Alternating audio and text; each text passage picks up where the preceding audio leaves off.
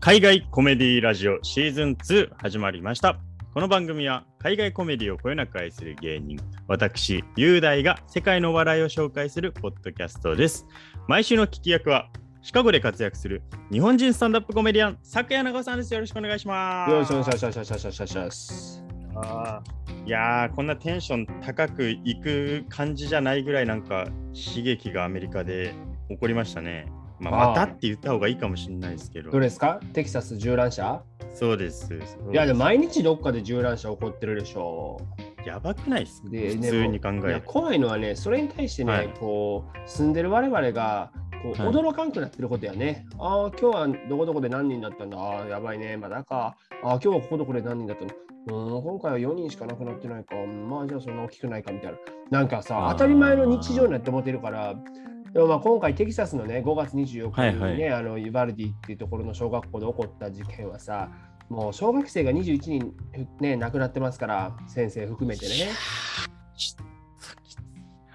であとね、まあ、その銃乱射をした子も18歳の誕生日に、えーまあ、ライフル AR15 という本当ね殺戮を行うためのライフルをねアサルトライフルと呼ばれるライフルを買うてそれでおばあちゃんをねまず殺してから行くっていう殺して銃撃してから行くっていうね本当ねなんかもう人生に絶望して。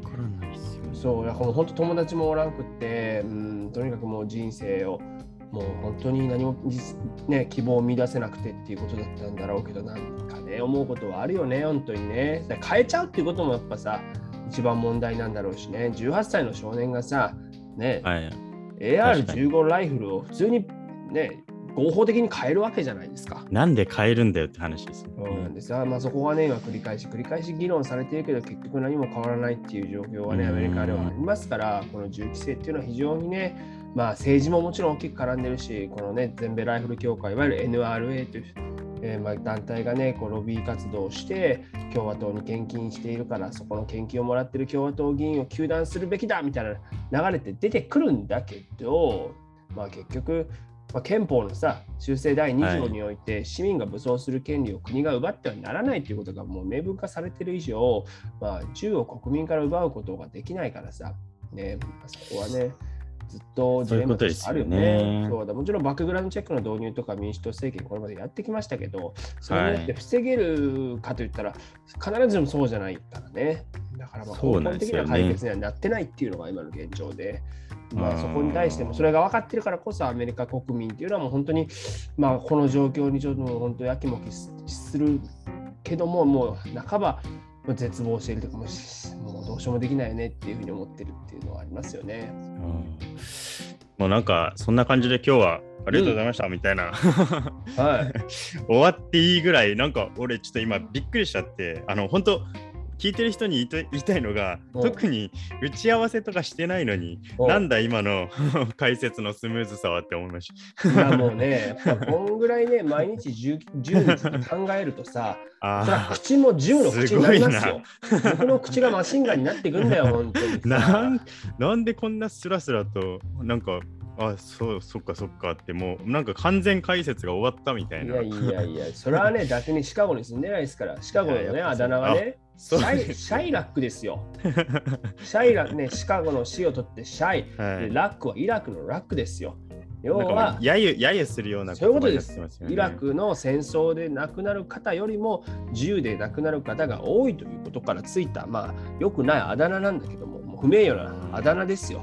だからこれだけ本当シカゴでは毎日毎日銃銃撃事件っていうのが起こってさ、なんかね、僕、シチズンっていうアプリが入ってる結構いろんな人がもう入れてるアプリなんだけど、まあ、そのはいはい事件とか、まああと事故でほら、道路がこう閉鎖されてる時とかも含めて、結構そういうはい。情報がもうリアルタイムでパパパパ入ってくるのよ。ああ、なるほど、なるほど。で、それここ地下鉄止まってますよみたいなことですね。そうそうそうはいはいはい。そうで、電車よく止まんねんけど、一番止まるやつが、駅で銃撃事件が起こりましたみたいな。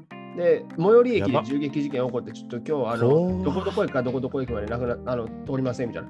僕もそれに対して初め、えーってなってたんだけど、今、なりますよね。OK、じゃあバスで行きますってなってるから、やばいっすよね、その感覚と。そうっすよ。いや、すごいなぁ。だからでもそういう世の中になってるねだこよくないんだけどさまあそうですよねだ。からもう本当に最近アプリの通知オフにしてるもんもうでも怖いからあ、もうまた、また、また、またか、みたいな。そうなんだよどうせ見たって一緒だみたいな感じになってくるんですね。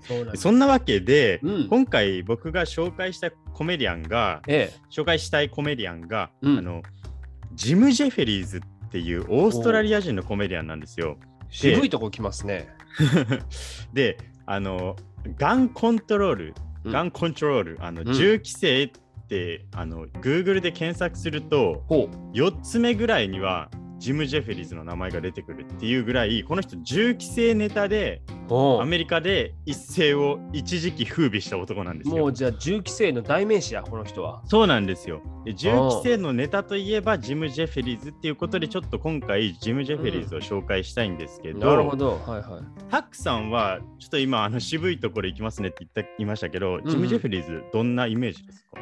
僕ね、いや、その、はい。もちろん名前は知ってるし、ネットフリックスのネタはいはい。見たことあるけど、なんて言うんだろう、はい。直接もちろん見たことないし、なんかこうさ、オーストラリアなまりでわーって喋るじゃないですか、そやな感じでね。そうですね。なんかこう、アメリカのコメディアンっていう感じじゃなく見てるから、なんかこう、あまりね実を言うと、今回、今までやってきた人たちに比べると、あんまりね、はい。知識がないです。だからすごい楽しみ、へー。どんな感じの人なんだろうなとか。あの作品は見たことあるよ、もちろん。ただ、なんていうの、はいはいはい。このバックグラウンドとかさ、どういう人だったんだろうっていうのを知らないから、すごい楽しみにしてます。えー。ジム・ジェフェリーズはあの、意外と日本で見た方がいいかもしれないっていうのが、うん。あの英語だと結構なんていうのかなオーストラリア英語とか鉛とかで、うん。アメリカ人が多分見るとちょっと違和感があるんですけど、まあ、はい。日本人って正直英語わかんない人がほとんどなんで、うん。字幕で見れるじゃないですか。だからその分あの言葉の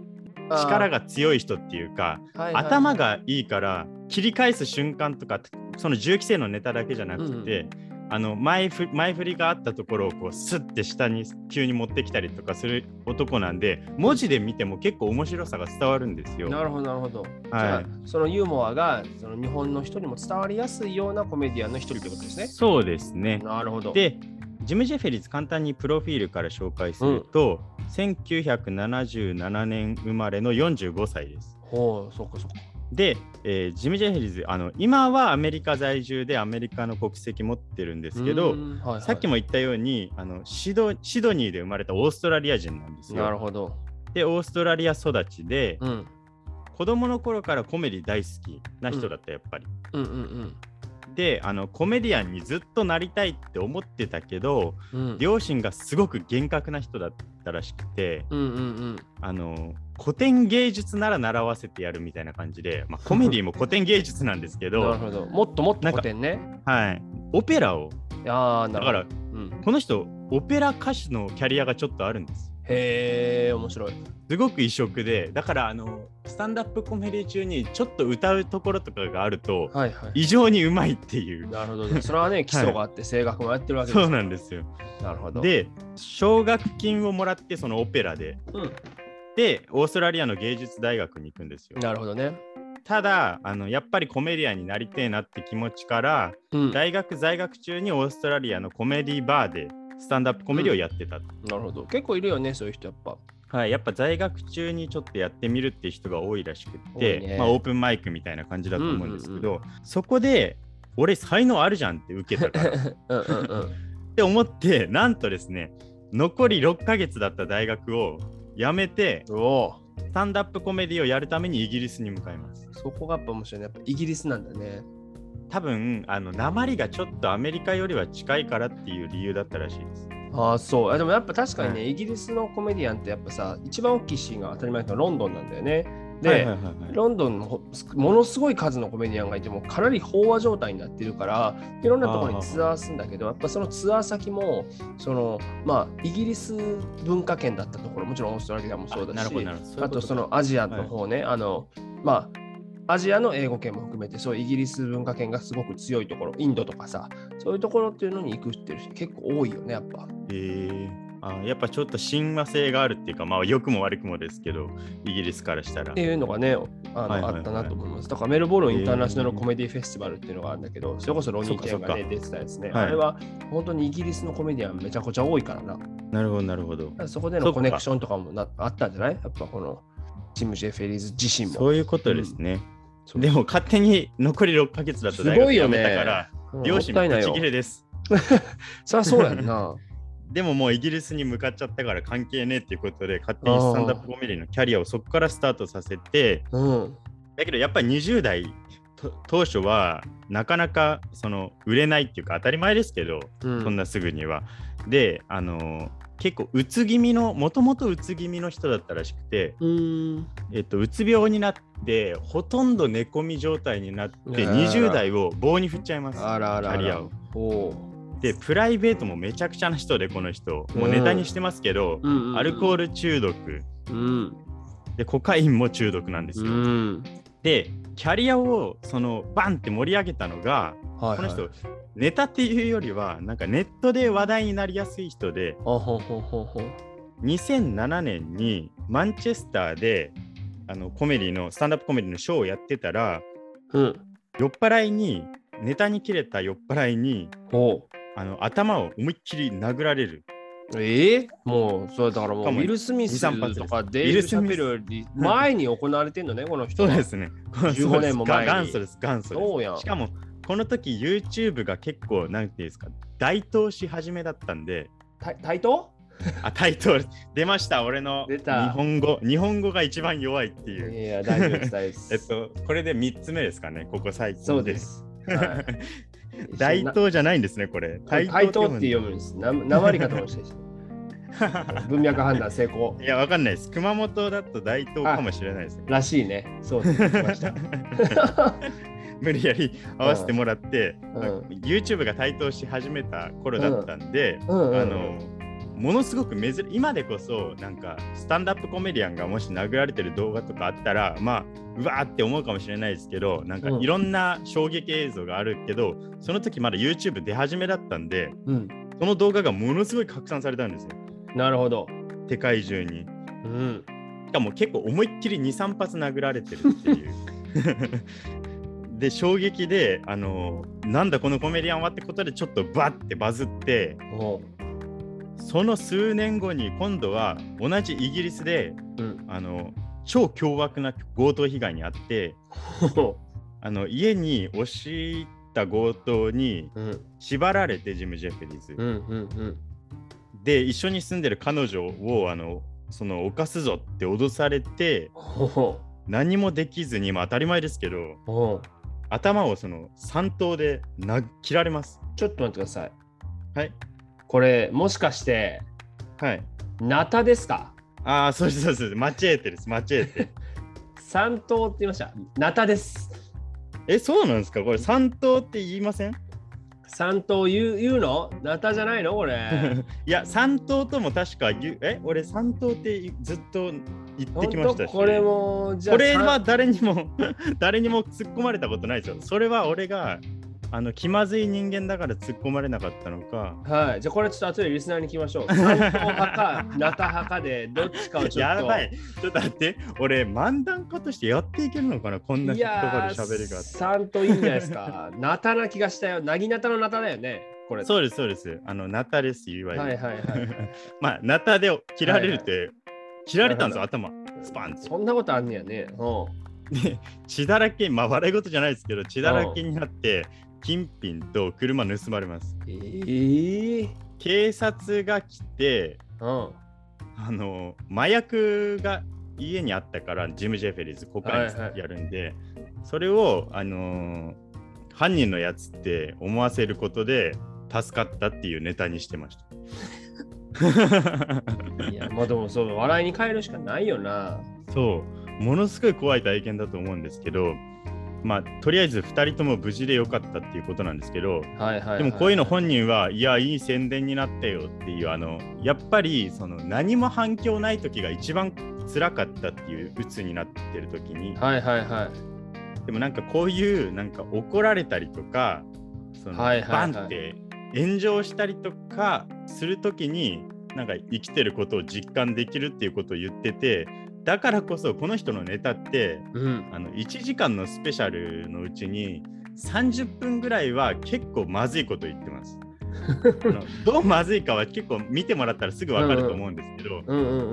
であのもともとワンライナーでだったんですってこの人。キャリア一言ネタね。うん。はい、ただエディ・マーフィーが子供の頃好きで、うんうんうん。あのエエディ・マーフィーってすごいストーリーテラーっていうか長い話するじゃないですかうんうんうん。ネタの中で。だからそれに憧れて1時間のスペシャルやるんだったらストーリーテラーに変えようって言って変えたらしいんですけどそっからバンバン跳ねていくんですよ。えで面白い面白いっていうことが話題になってネットでまずは。ー、そっか、えっと当時ってその YouTube とかを通じてってこと？それとも口コミみたいなのそうなんですよ。YouTube です YouTube です。すでごいね。YouTube で跳ねてだけどなんていうんですかねあの公式ではなかったっていうかだからうん。ジム・ジェフェリーズにはお金が入ってないんですけど、うん。YouTube に上げられてる動画で跳ねてこれがイギリスのレコード会社に見つかって、うん。あのツアーやるからこことこことここ何何週でやるとあの、うん。9万ポンドお前に契約やるぞって言われて、うん。ジム・ジェフェリーズもうその時金ないからうん。9万ポンドやばって言って、まあ1000万だからね、1年間暮らしていけるものですよね。1年もうとんでもないってなって契約取るんですよ。うん。そしたらその動画が跳ねて世界中で跳ねてるから、うん、同時にあの、うんアメリカの大手 HBO からなんとオファーが来るんですよ。うわ、すごい。でジム・ジェフェリーズの本当にクソ野郎だなって思うところはうんあのこの契約うんイギリスのレコード会社の方を、うんあの1個収録してあと何何個も残ってるのに、うんスタンダップコメディのツアーがうん。あの1個契約してる状態で HBO にあもう契約問題なかったですって嘘ついてうん。なんとアメリカに渡米しますこのままくら替えしちゃうんですね。いや、でもこれ、いるんですよね、これやる人。いや、でも分からなくはないよね。だってそっちの方が条件良かったらね。そうただあの20万ポンドの賠償金を請求されて結果大赤字になるっていううわお。そりゃそうやわな。そう何やってんだよって話なんですけどうんただあのもう HBO のスペシャルに出たらもうキャリア成功みたいなもんじゃないですか。まあね、伝播する力っていうのはすごいよね。はいそこでもうアメリカでも、まあ、コメディ好きだったら知ってるみたいな位置づけになってうんしかもものすごくスタンダップコメディのネタがあのとにかくクソ野郎ネタとうん。あと下品ネタ大体その下腹部のあたりのネタをはいはいはい。30分ぐらい話すしだから男のなんかコメディファンみたいなその汚いジョークが好きなうん。そういう人がものすごく熱狂的なファンになってうん。インターネットのランカーってあるんですけどはいはい。それのスタンダップコメディの歴代ランキングのトップ50とかに入るぐらいになったんですよ一時期それもどうかと思うよね。なそのインターネットってそういうやつしかやってねえのかって話になってくるやん。そうそうそうう。そうそうそう ももうちょっと公平な評価したら全然違うと思うんですけでどもまあね、すごく自分のマーケットがあったっていうことでしょうよ。はい、で思想的にはリベラルな人だったからうん。結構そのやばいネタもやってたけどそのそれこそ今の今だと絶対アウトなミソジニージョークとかもいっぱいあったんですよこの人、うんうんうんうんうん。そっち系ではい。そっち系でネットのそのなんていうのかなその反フェミニスト的な男たちの人気も得たみたいな、うんそそはい。そんな人たちネットにいっぱいのさばってんの？怖いね、なんか。そうなってくると。いやてかネットやってるやつって大体。いやなんかそういう人。我々もこれネットに上げてんねんから。多い気がするんですけど。であのそんそんな感じでまあとりあえず人気が出たんですけど。うん。特にリベラル系から絶賛されたのが今回紹介したいその銃規制に関するネタなんですよ。やっと来たやん、銃規制。これまでもうずっと下ネタとベロンベロンになってるジョークの話しかしてないで。やっと来たで、これ、銃規制。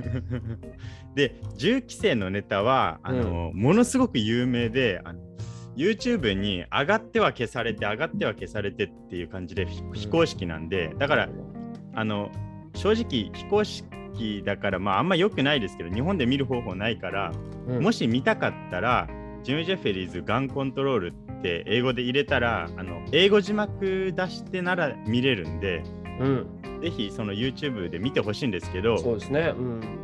ちょっと見る方法が字幕だとないんで、どんなネタだったかっていうのをちょっと簡単に紹介したいんですよ。うん。で、これが、あの、ジム・ジェフェリーズが舞台に上がって、まあ、はいはい銃規制の話をすると。うん。で、まあ、半分ぐらいのやつにはちょっと嫌な思いしてもらうぞみたいなことを先に言うんですね。うんうんうん。っていうのは、そのアメリカで銃を持つ権利を支持してる人が半分50%いるからっそうだよね。ていうことなんですけど、で、あの、オーストラリア人だからこその目線っていうか、もちろん。うんあの、1996年にうんオーストラリアで、あのポートアーサー事件っていうありましたね。あれ、はいたたくさんの方亡くなりましたよね。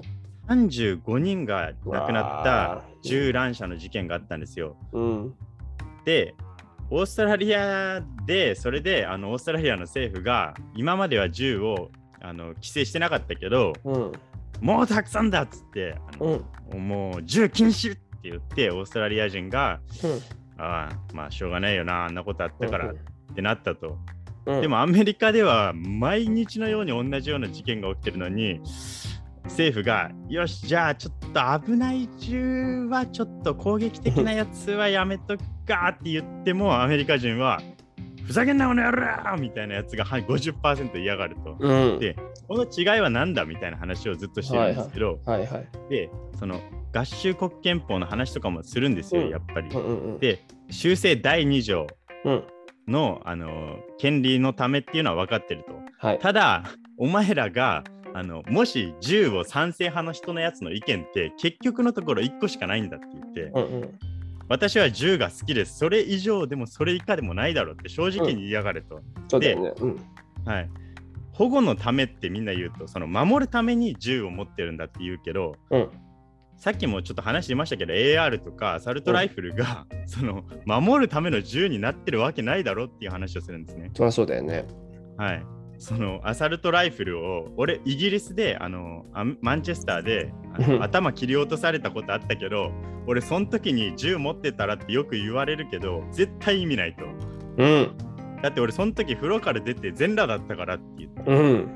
でその時にその銃持ってて例えば金庫にしまってたとして、その強盗が押し入ってきた時に「おう待っとけよお前ちょっと」って言って金庫こうやって開けてる時間なんてあるわけないだろう。じゃあな、常にもう身につけとかないと、そんなのとっさの時打たれへんぞと。そうなんですよ、うん。でそのとっさの時に撃てるようにしてるようなところはお前今度は子供がいる家だったらどうするんだと。お前が守りたい子供に今度銃ふざけて撃たれるぞっていう話をして、うん。であのホームセキュリティうん。セコム的なやつ？家を守るためって言うけどそう、うん。だったらそっちのことをもうちょっと言ったらどうだって言って、うん。でお前ら Facebook に銃持ってる写真ばっかり上げてるけど、うん。その一人一人もいないぞと。そのホームセキュリティ万全だって言って家の二重ロックを指さしてイエーイって Facebook に上げてるやつ一人も見たことないと、うん。だから保護のためみたいなその言い訳はやめようみたいな話をするんですね。アメリカにおいてその憲法の修正第2条で定められてるからって言うけど、修正なんだから修正できるんだ。うんそうですね。あのじゃあ昔お前らが同じようにやばい憲法あったぞって言って、うん。なんだって言ったらその奴隷制だって言うんですよ。うん。でアメリカ人の50%のやつが同じようにいや俺の奴隷の権利を奪わないでくれみたいなこと言うけど、うんその奴隷の権利って言ってたやつらは結局間違ってたじゃないかっていう。うんでその一部の奴隷を痛めつけるやつのために俺を同じにしないでくれって言ってもそんなの通用しないだろうっていうう。んうんうんでも銃のためだったら通用するんだっていう。なるほどはい。でアメリカ人にその言ってもまあ意味ないだろうねってここ諦めてるのがすごいなって思うんですよ。うん俺の意見を言ったところで、まあ、結局どっちみち俺の意見で変わるわけじゃないけどねっていう。なるほどですねまあ、ただ言わしてもらうよみたいな感じの話をしてるんですよ、ずっうと。んなるほどこのネタ結構15分ぐらいあって、あの今のはあのギャグなしで進めてるんで、俺が。うんうんうん実際はもっとその動き使ったりとか、うんうんうんあの中にジョークを入れていくんで面白いんですよ。なるほどなるほどはい、お俺が今言ってるのはた単純に説明です。彼のまあねこれわざわざね、はいそのあの英語の部分を、ね、雄大が日本語にしてそう伝えてもそうです、そうです。伝わりきらへんからねそれはそのままはい理解してもらえるんだったらそのまま理解してもらった方がいいもんな、そういうことです。だからぜひ見てほしいっていうことなんですけど、うん。一番俺好きだったのは、うん。あのチェーンソーを持ってはうん。スーパーに行けないだろうっていう。うんなんでそれはダメなのって言って、じゃあ俺今度チェーンソー持っていくわ。チェーンソーでブーンブーンブーンブーンってやって、あの。警備員のやつに、お前何やってんだ？って言われたら、いや、うん俺はこれであの家族守るんだって言って、なるほど。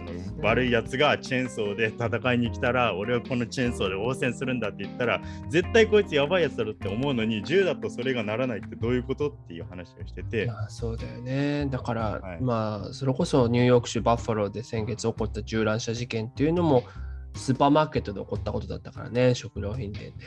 そうそうそうそう。うん、そっかそっかそっか。そうそうだ。それだけにやっぱりそこもあーって考えちゃうなとは思うし、うん、だからあとはその銃に関してはね、実はシカゴとか、まあ、イリノイ州とかはレストランとかスーパーマーケットの入り口にはこう銃ダメですよっていうこうマークが書いてあるわけで銃を持ち込むことは禁止ですよって劇場とかにも書いてあるんですよ。あでそんなのがあるんだ。そうそうそう。で、そのそういうのはもう、もう我々の中ではもう、なんだろうな、言わずもがなのルールにはなってるんだけど、例えばそのテキサス州とか南部のところとかでは、あの、オープンキャリーってね、銃を見せたまま持ち歩くこと、それがえ認められているので、やバーとか。バーとかでもはい。普通に座ってる人が、あれ、銃刺さってるんですけど、腰に。っていう人が結構いるんではい。それはやっぱ一つの権利だし、うん、やっぱりそういう保守層が多いところというのは、まあ、あとアメリカたらしめるものという理解が多かったりするわけですよ。ああ、やっぱりその建国のってことですか？そうそうそうそう、民兵が戦ったことによって自由と独立を勝ち取ったんだという、まあ、誇りがあるわけだよね。で、まあもちろん僕、NRA がやってることっていうのは、まあ、決して正しいことだとは思わないし、はい。うん彼らがね、こういうことが起こるたびに言う、えー銃が人を殺すのではない、人が人を殺すのだという、まあ、理論にももう飽き飽きしてる部分はあるんですよ。ただ、はい。一方で思うのは、そのジム・ジェフェリーズも言ってる通り、そのそのいわゆるじゃあ50%の銃を保持している人たちが全員アホかって言ったらそんなこともなくて、うんうんその人たちは別に好きで持ってればいいわけで、何がいけないって別に銃を持つことじゃなくて、銃を人に向けて人の命を奪おうとする人がいることが、まあ、一番本当は悪いことだよね。うんうんもちろん暴発事故とかあって、さっきの子供がって話あって、子供がね、ま誤ってあの銃を撃ってしまって亡くなるってケース、実は結構あるんですよ。怖いなあ。そうただ、そのじゃあデータだけで見てもさ、アメリカね、ね。まあもうまず簡単に。6月じゃないですか。はい今うん年だけでもうすでに220件銃乱射事件起こってんのよ。うんえ、今年、え、今年待って。まだ、今年まだ終わってないですよ、半分も。そうだ、1日1件以上のペースもちろん。で、じゃあ学校だけで見ても、はい。27つの学校でもう死傷者が出てるわけ。今年に入ってですよ。えー考えられんでしょ。はい。1ヶ月に、まあだから単純に計算5、6件起こってんだよね。うんうん。そういうような事態が今、日常としてある中で、まあ、何をもって何を動くかっていうことが大事なんだけど、平行線なんですよ。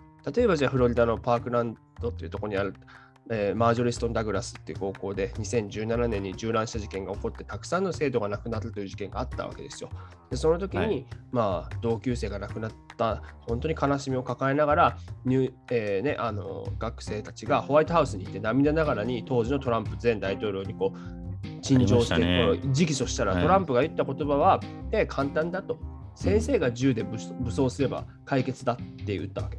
はいはいはい。いましたね。そうでそれはもちろんその NRA から献金もらってるっていう理由があるんだけど、うんまあなんかそれは僕はどうなのって思うし、明らかに間違ってるんじゃないのかと思うわけですよね。そうですね。そう先生が銃持つことについてもジム・ジェフリーズはジョークにしてましたね。ねまあ、それはぜひ見てほしいんですけど。そうそう、だからそれが あって、はい。そうでそうなんですよね。なんか僕、個人的なことをお話しさせていただくと、はいはいはいえっと先々週、ニューハンプシャーっていうところで番組のロケをしてたんだけど、はいはいはい。あのちょっとね、銃を撃つ体験っていうのをしてきたのよ。というのも、ニューハンプシャー州ってすごく銃の保持率が高い。だけど、銃の、えっとまあ、乱射事件っていうのはあんまり起こっていないっていうところで、で、まあ、そういった意味でもこう銃を撃つ体験をしてアメリカを知ろうみたいなことで、ね、あの番組でやってきたんだけど、はい。えーまず着いたら、射撃場みたいなところにまあ着いたら、はい。イヤホンを渡されるのよ。で、そのエレクトリックなイヤホンだからもうすごくちゃんとして音を遮断してくれるんだけど、それがないと耳がキーンって一発の銃声になるぐらい銃声ってでかいのね。で、ライフルに至っては、その制御装置がない場合は、ものすごい振動で地面も揺れるし、ものすごいことになるわけ。で、俺たちはもう趣味で来てて、もうスポーツの一環でやってる人たちばっかり、みんないい人なんだけどさ、はい。だけど、それくらい銃って実際体験してみると、撃った時の衝撃もすごいし、鎖骨の周りなんて跳ね返りであざだらけみたいになるし、でもうやっぱ何より音と振動がもうずっとこう体に残るぐらい、うん、やっぱすごい衝撃だからさ、それを知ってる知らないっていうのはやっぱり、ああ、これ違うんだろうなっていうのを特に日本人として生まれてたって思ったし、例えばさ、なんかラッパーとかがさ、なんかその銃のこととか歌にするじゃないですか。そう俺は悪い、うんうんうんなんか俺は育ちがこんなとこでパンパンパンパンやってたっていう歌詞、すごく一般的にあるんだけど、その中ではい。ラッパー同士で、いやいや、お前そんなの歌詞にしてるけど、育ちそんな悪ないやんけ、お前ゲットで育ってへんやんかっていう批判とかってよくあったりとかして、ななんなんその批判って。前思ってたんやけど、やっぱはい。銃を撃つっていう体験を実際にしてみると、あやっぱりこれが日常にある人とない人っていうのは、そういう、まあなんて言うんだろうね、そこの世界観にか関する、まあ本当さっていうの、そのオーセンティシティっていうのはだいぶ異なってくるし、リアリティっていうのは変わってくるんだろうなっていうのは改めて感じさせられた時はあったよね。いやー、それ打ってみないとそれはわからないですよね打っ。彼らの気持ちも、そう、あと撃ってる人がいる環境にする人の気持。ちも。うんうんそうだからこそシカゴのスタンダップコメディアン、特にサウスサイド出身のスタンダップコメディアンってむちゃくちゃ銃のことをネタにするのよ。はいはいはい。シカゴという街がこうこうこういう銃の街でねとそっかそっかそっかで。それはやっぱり実際に彼らにとってはもう体験している本当のリアルな切実な恐怖なんだよね。うんなるほどなるほど。恐怖だし、やっぱりまあすごい間違ってるけど、生活の一部になってしまっている部分もある。んっ。ていう中でやっぱり作るネタのリアリティってやっぱすごいんだろうなと思うしそっちから述べるジョークももちろんそうなんだけどこういうオーストラリアの人からアメリカっていうものをこう俯瞰してそこをジョークにするっていうのもすごく素晴らしい姿勢だなと思うからこそこれだけやっぱり晴れたんだろうなっていうのを今こうやって話聞いて改めて思ったね。いやでもサクさん、うんまあまあもうやってるとは思うんですけど、うんそのそれこそ銃のネタとか日本人からしたら一番ギャップがあるから面白そうですよね。あるある銃のネタやるよだから、やりますようんね。今回すごく迷ったんだよねこの事件があって。はいはいはい。舞台でじゃあその今まで通りこの銃のネタをやっていいのかなとか思ってでそれは別に茶化す意味、ううんん、とかがあるわけじゃなくまあでもややるしかないと思ってやっぱやるけどそれを受け入れてくれるよねお客さんも。うん、あやっぱそうなんだ。いやいいやそこがいいですよね。うんそのジムシフェリーズも別にまあ別に俺誰かを批判するわけじゃないんですけど日本の人をうんそのスタンダップコメディでなんかうその意見を変えるとか言ういうことをしてないんですよこの人。うんうんまあインタビューでも言ってるんですけどうんうん俺がやったところで別に意見は変わらないっていうことは先に言ってるしうんそのアメリカ人がその銃を持つことはの権利は僕は支持しますって言ってるんです。よ。うんそうやね。でその上でネタにするっていうところが偉くてあの修正第2条をうん。じゃあ、その俺も守ることに賛成だって言ってうん。でもこれってあのマスケット銃の時の話だよねって言って。うんうんうん。あのものすごく弾を込めるのに時間がかかるあのうん。穴こう筒通してうん。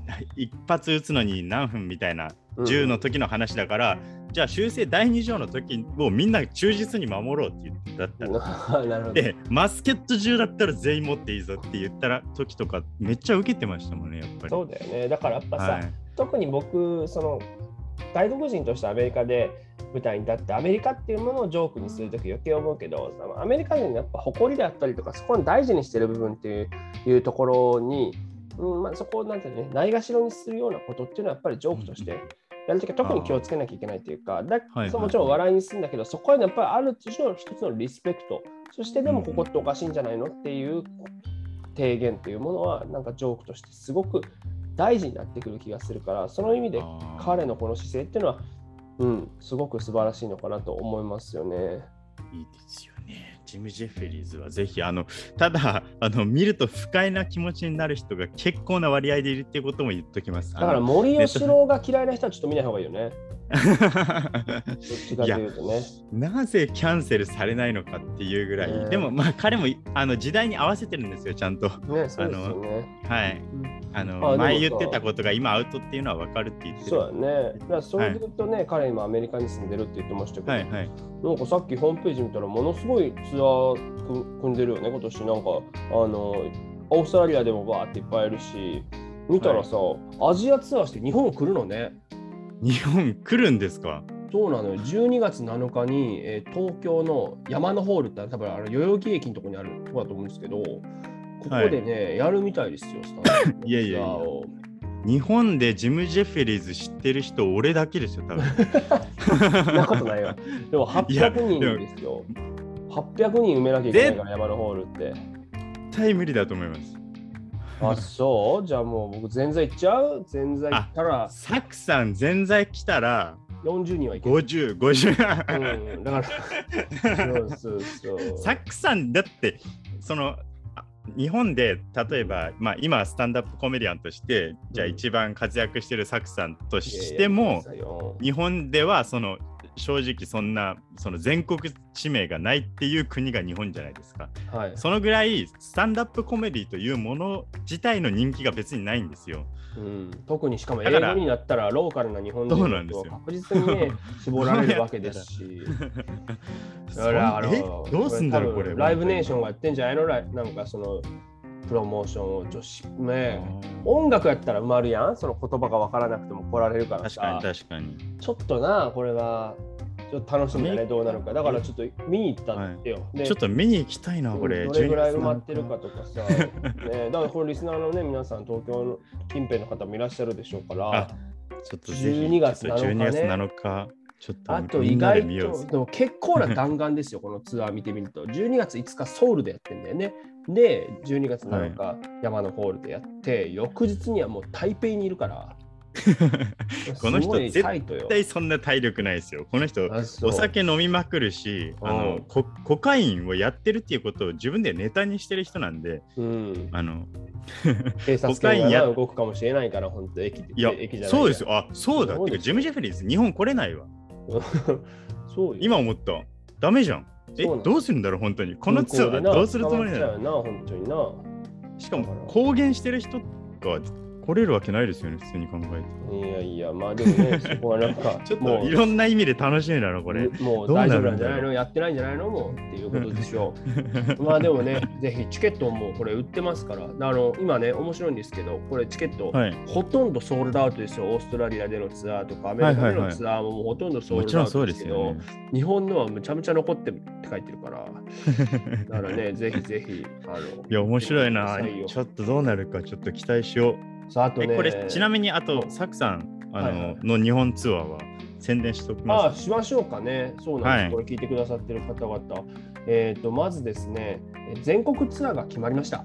えーよいしょありがとうございます。で、あの、セアロガイおじさんと一緒にスタンダップコメディをして、えー回っていくんですが、7月1日の渋谷を皮切りに、えーはい札幌、仙台、名古屋、岐阜、京都、大阪、奈良、えー那覇、福岡、広島と回っていくんですが、えー福岡ねぜひ一緒にやりましょう。7月16かな？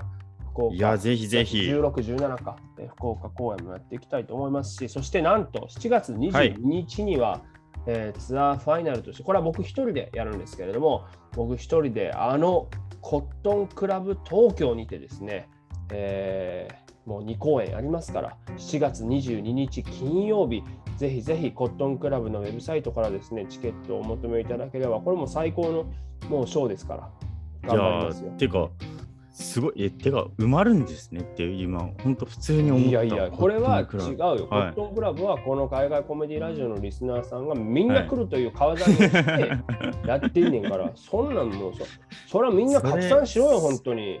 この前誰か拡散してないか思って、これツイッターで作やらが調べたら2件しかつぶやかれてないんだから、一週間ってそのうち1件モビーさん、1件セアロガおじさんだよ。どんだけうちわなんだよって話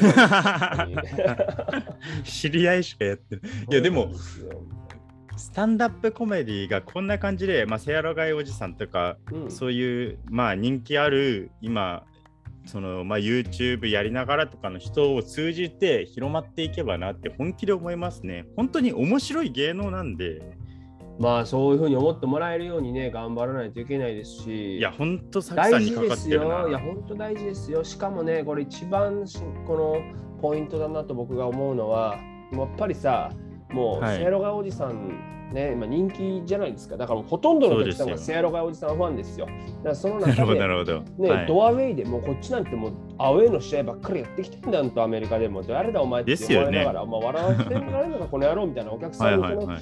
そのもう喧嘩腰のやつらとねもう本当にナタで殴られもう切りつけられるような中でやってるわけですよこっちははい、もうね三頭ね。あれね調べたら3頭で合ってるわあ、よかった。よし。3頭3頭ナタは三頭でも合ってるって感じですいやナタじゃない僕が間違ってた。あのあよかったよかった。ナタはい。は刀ってだけだもんね、そうまあでも、ナタって、な間違えてってナタなのか三頭なのかわかんないですから。そうそうそう。まはい。あでもとにかくもうあ、3でも頭ですす。ごいな。三頭、はい。よかったよかった。一個合ってた。やっと。いいやいや、僕は申し訳ないです。これはもや、全然いいっすよ。俺とサクさんでは学歴が違うんで、全いや、然。学歴なんか関係ないですよ、本当に。で、あの、学歴がない人が言った時のちょっとこの変な空気になる感じね。いや、でも、サクさん、本当頑張ってくださいね。あれだ、のいやでもぜひ福岡でもね、7はい月17日は。いや、僕がもしかしたら前座をね、ええもしかしたらややっ。てくださいよ。はい？いや、やりますけど、もちろんやりますけど、その間になんかほら、セオロガイおじさん NG とかが出るかもしれない。えもうもうもうあの話は通ってるので、ぜひぜひ。あ、よし。じゃあ僕も、僕も出ます。福岡、福岡の僕の数人のファン。リスナーの方ってどこの方が多いんですか、もう全国いや言々っても日本で全、うんあのやっぱポッドキャストなんで別に福岡とかじゃないですね。もうもう全国はい。東京が多いです。東京の方はぜひ、えー7月22日コットンクラブで全国の方は全国。お会いしに行きますから。しかも俺、サクさんと会うの初めてなんですよそうなんだよね実は。ズームとかでもう死ぬほど顔見てるけどね。だから意外とね、あれ、背低いな、この子って僕のこと思うかもしれないからね。いやいや、サクさんはでかい方でしょ。170何センチとかでしょ。そう、まあ、まあ、そう180ぐらい79とかです。そうそうはいでもまあ全いや然いやいや。全然いやー、ちょっと楽しみだな、これ。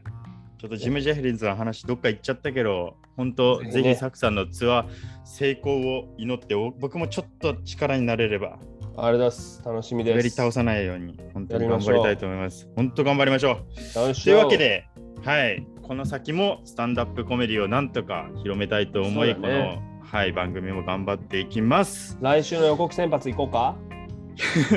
ついにカット・ウィリアムズを。ねえ、だいぶ予告先発から遠ざかってね。いやなんか大きな事件があったりするとうん、やっぱちょっとそっちしか僕頭回らなくなるっていう特徴があって結構なるほどね。なんか本当に嫌なんですよね。そのまあね。ロシアでももまだ続いてますけど。そう、いや、そうなんですよ。でも、こういうニュースとかをキャッチアップしといた方はい。がスタンダップへの理解も広まるという意味でいくと、あの僕のポッドキャストね、サクズ・レイディオ・フロム・シカゴもね、ぜひ、はいはいはい。ぜひぜひ。ただけると、ニュースはね、あのそっちで網羅して、コメディはこっちでみたいな感じでね、やっていただければいいと思いますよ。うん。はい。というわけで、えー来週こそ何もなければカット・ウィリアムズを紹介したいと思います、はい。お願いします。えこのラジオを iTunes や Spotify でお聞きの方、ぜひ気軽にフォローやレビューお願いします。SNS などの感想も歓迎しております。このラジオの説明欄にお互いの Twitter と Instagram の URL を貼っています。ぜひフォローお願いします。なるべく毎週上げる予定です。ぜひお聞きください。ということでございまして、今回の海外コメディラジオシーズン2は以上になります。ありがとうございました。ありがとうございました。